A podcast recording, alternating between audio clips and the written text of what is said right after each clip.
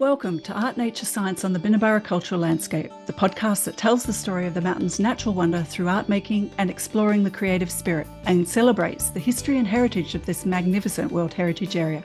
My name's Michelle Walker, and I'm joined today by three guests Tim Atherton, Jankees van der Have, and Lena van Swinderen. Tim is a long-time Binnaburra guest and shareholder and was the co founder of Friends of Binnaburra in 1984 and is now the chair of the recently formed Binnaburra Foundation. Jankees has been active in Friends of Binnaburra since 2004, almost all of those years in some capacity on the committee. Channeling his enthusiasm of a significant group of volunteers to maintain 30 hectares of Binnaburra nature surrounded by the national park are his main focus. Lena is a PhD student in conservation science at the University of Queensland, and she and her family joined Friends of Binnaburra when she was about 10 years old. What a wonderful pedigree you each have. So, thank you for letting me introduce you. Welcome, welcome. Thanks, Michelle. Nice to be here. Hi, Michelle. Thanks for having us. This first question is about Friends of Binnaburra as a group of volunteers. I know you share the love of nature and have been doing that for nearly 40 years. Tell us some more about what you do within the group. Well, if you look at Friends of Binnaburra, and let's call them FOBs because everybody talks about FOBs. FOBs basically had two main things. One was supporting Binnaburra Lodge as a little company, and the second part is really making sure that that 30 hectares of beautiful nature that surrounds us gets the proper attention. And of course, after the fire, the focus has been changed a little bit. The fire determined that we needed to spend a lot more time uh, looking after the, after the landscape. So in the last few years, that has been the main focus of FOBs. Lena, what's been your experience? Yeah, well, I, I joined FOBs very young as a as a junior FOB, actually through Jan Kees. Um, his uh, son Peter was in my um, year four class, and we became friends. Me and my family, we've sort of uh, stuck with it through the years, and it it's been a really nice experience. Uh, you get to learn a lot about um, various different plants and uh, just how maintaining uh, an organization like Binnaburra works, which I personally find very interesting. Has it been an influence for you in terms of your career path and finding yourself doing a PhD in conservation science?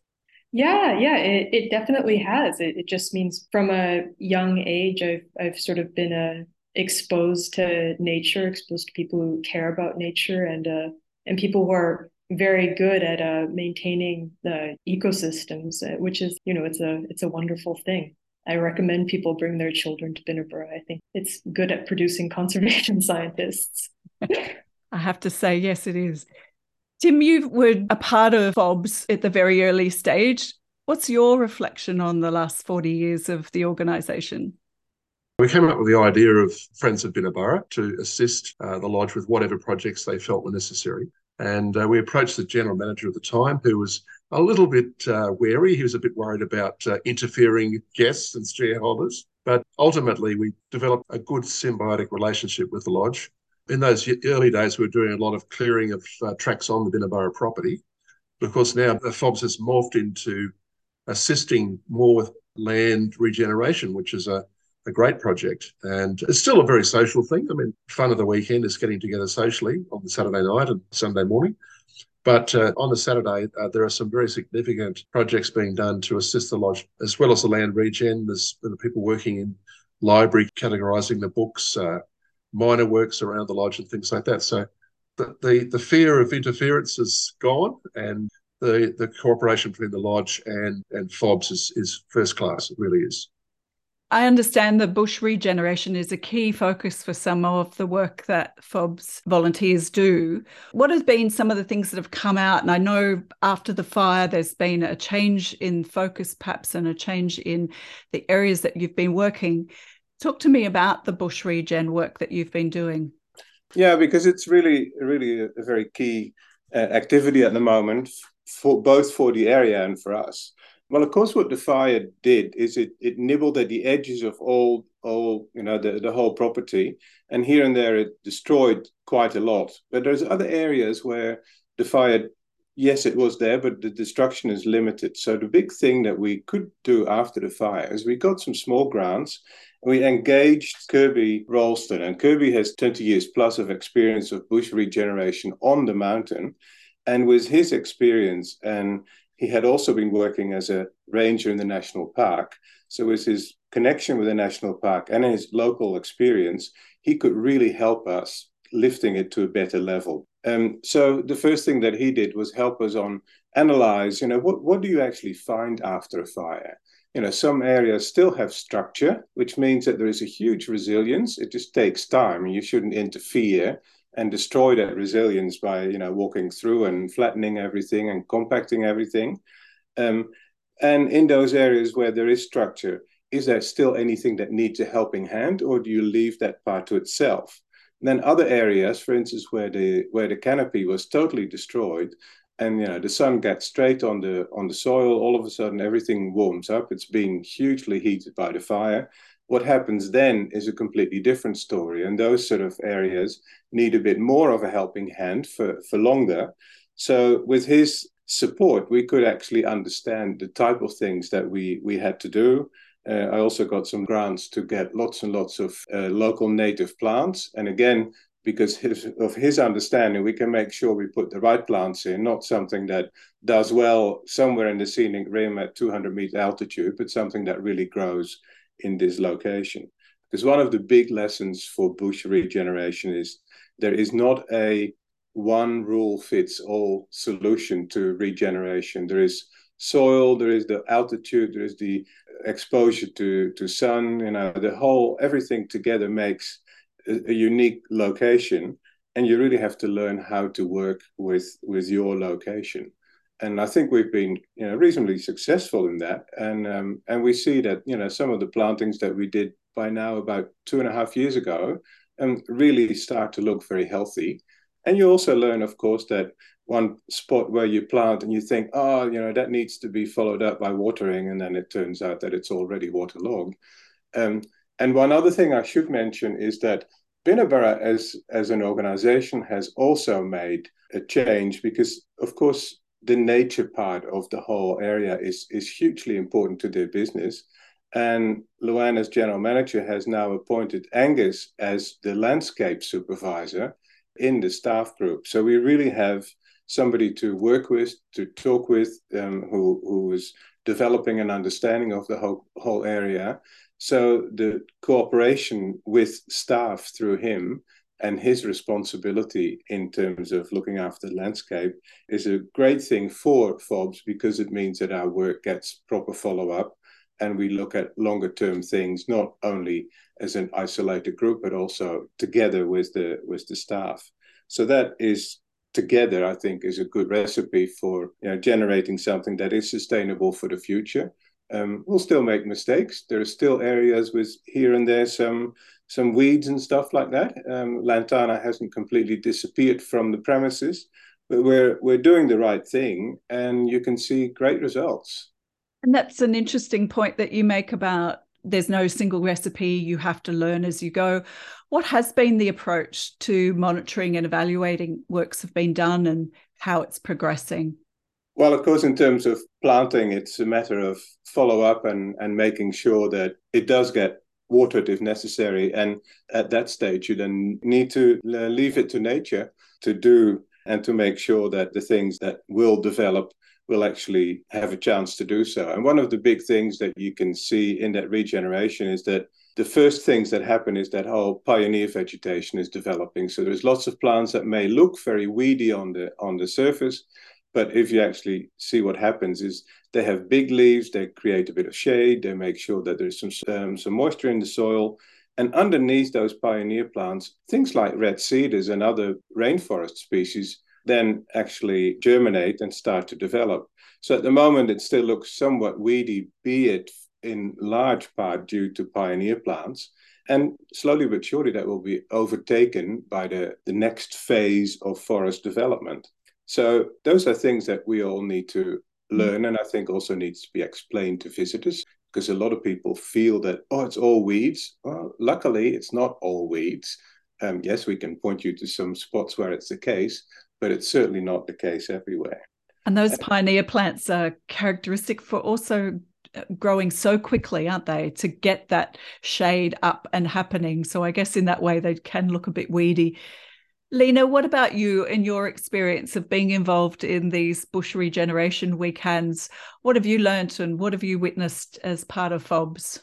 Well, I really enjoy these weekends because plants, especially, are just, they're not my specialty. I don't really actually know that much about plants. So it's really interesting hearing what uh, people like Kirby have to say on these weekends. And uh, it's given me a, a, a lot of respect for people who do bush regeneration on the regular. I think recently we were dealing with a Madeira vine. I had no idea getting rid of this vine, you know, it's like bomb disposal. Uh, you have to be really careful you don't lose um, leaves and nodules. And I I actually didn't know that there were weeds that were that easily spread, and it, it's a, been a sort of an interesting fact to carry around and uh, tell people when I'm back from Binnaburra. Yeah, it's a it's just been really interesting. It's quite incredible, isn't it, when you get up close and personal with some of the invasive weed species in a bush area and in a regeneration project just how incredibly tenacious they can be. And you un- come to understand, I think, through bush regen, how amazing those plants are at propagating themselves across the landscape. Back in the day when I was a conservation person, I did a lot of work in Madeira vine, and that was quite challenging, just how easy it is to allow it to keep going at a great rate of knots. It's a good learning for us all. I wanted to add one thing because of course we talk a lot about um, incursion of, of exotic weeds and stuff like that and the fire has obviously given some some opportunity for that and it has happened here and there but what has also happened is that we have actually found some things that are pretty rare and endangered i think the little crown on that work there is a, a, a tiny plant that we we first saw in one of the areas uh, near the old driveway and we thought, know, it looks a bit weedy, but nobody recognized it. Even Kirby didn't recognize it. And we thought, mm, it's maybe a weed, maybe it's not. And I took a specimen to Queensland Herbarium here in Brisbane. And um, so I dropped it off and I received an email and said, oh, this is actually a native plant and it's very unusual to find that. And we haven't got it in our collection. Can you do an official collection? so they sent me the forms. You know, when I went back the next week, uh, I picked up the right pieces of the plant, took the pictures, did the exact thing about the uh, the location, and now that little plant is in the Queensland Herbarium collection with Binnaburra as its founding place. We never realized that before the fire. Maybe it was there, but we we certainly didn't know. And um, you know, those sort of little little gems are are a beautiful thing. You know, when you do this whole work, and sometimes it's that difficult to see the big picture, and you have have these little gems that is really highly motivating for this type of work a great story and, and, an unexpected gift, isn't it, from the fire that you could have that finding and then it become part of the scientific knowledge base for Queensland. Yeah.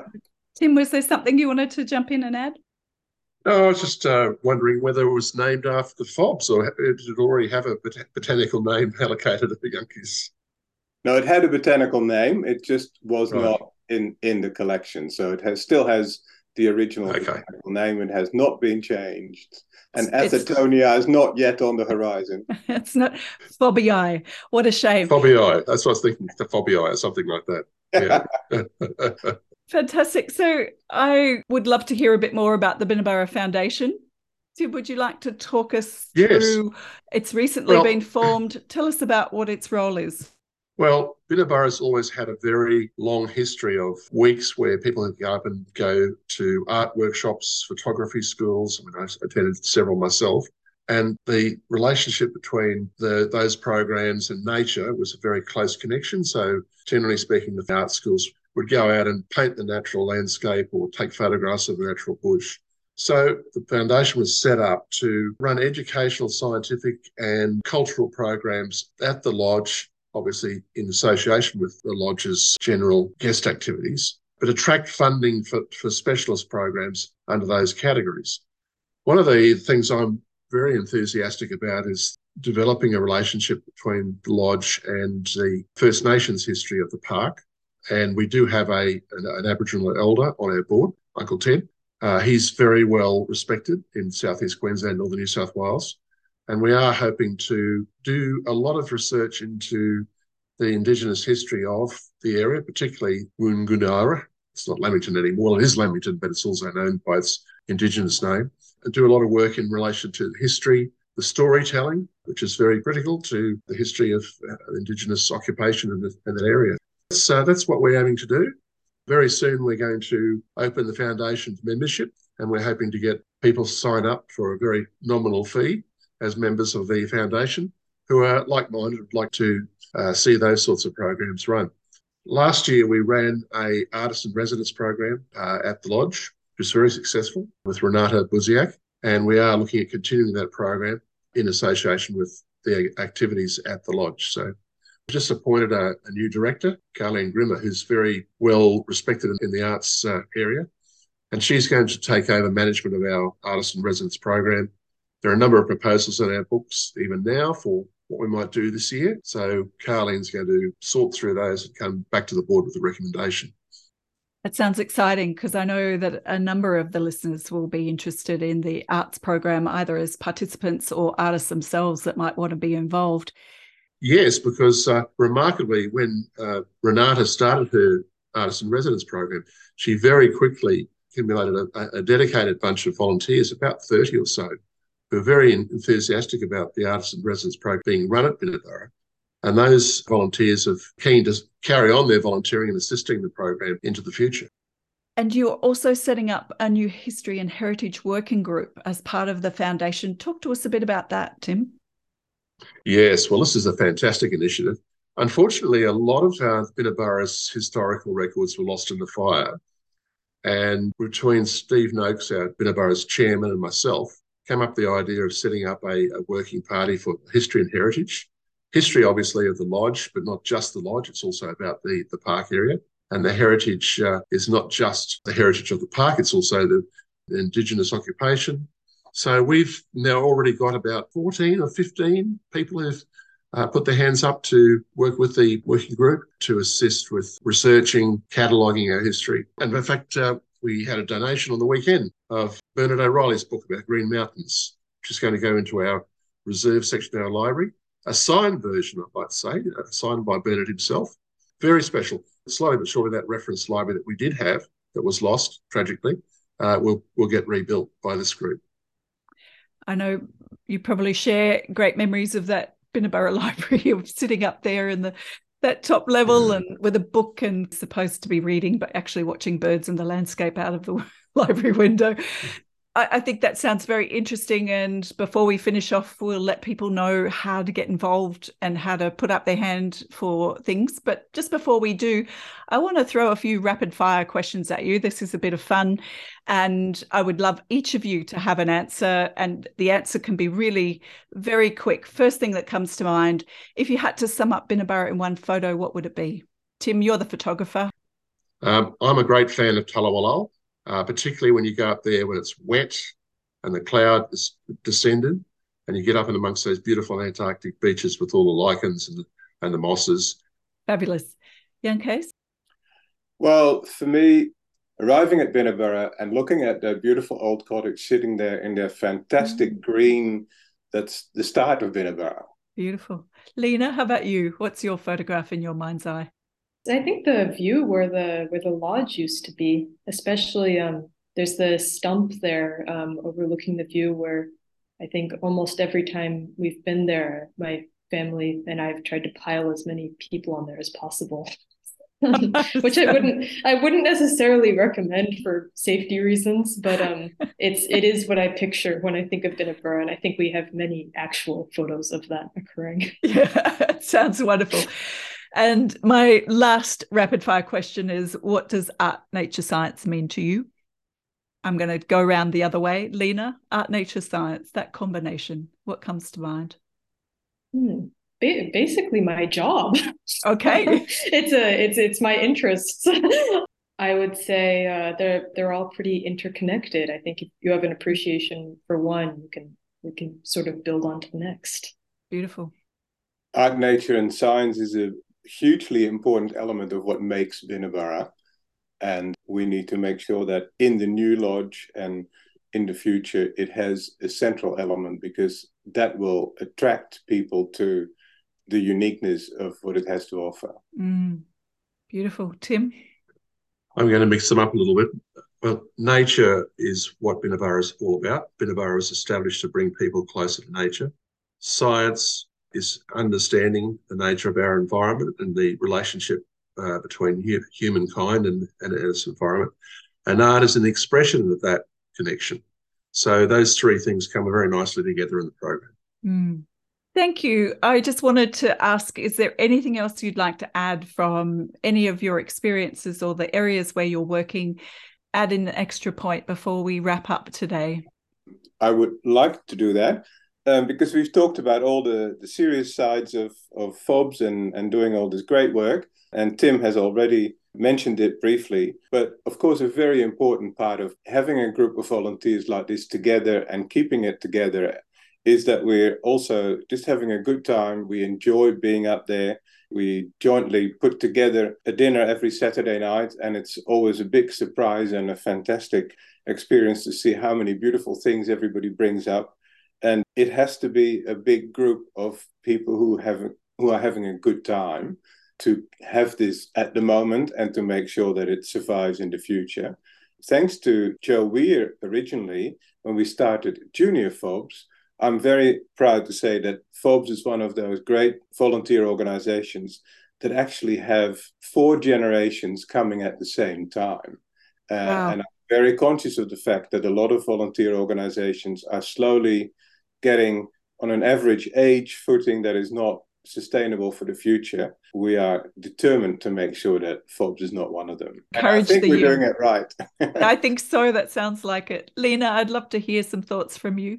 I really wanted to emphasize to anyone listening that the the youth are present in FOBS. There's a there's a bunch of us. There's a my siblings and also the various friends we drag along. So um, come along. It's a it's a lot of fun.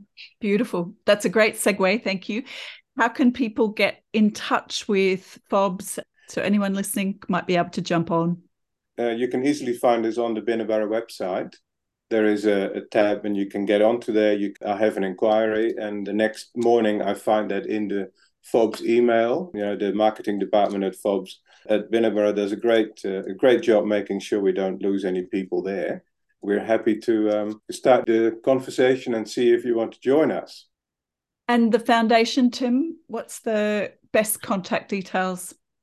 Well, likewise through the Binnaburra website we shouldn't rush us with applications for membership just now because we're not quite ready for it. But at, when the time comes, we'll certainly put out the word to uh, Binnaburra shareholders, Binnaburra guests. We get to have a very good guest database, uh, and, and, organisations like Bushwalking Queensland, uh, the Lamington Natural History Association, other groups like that. So we'll get the word out there.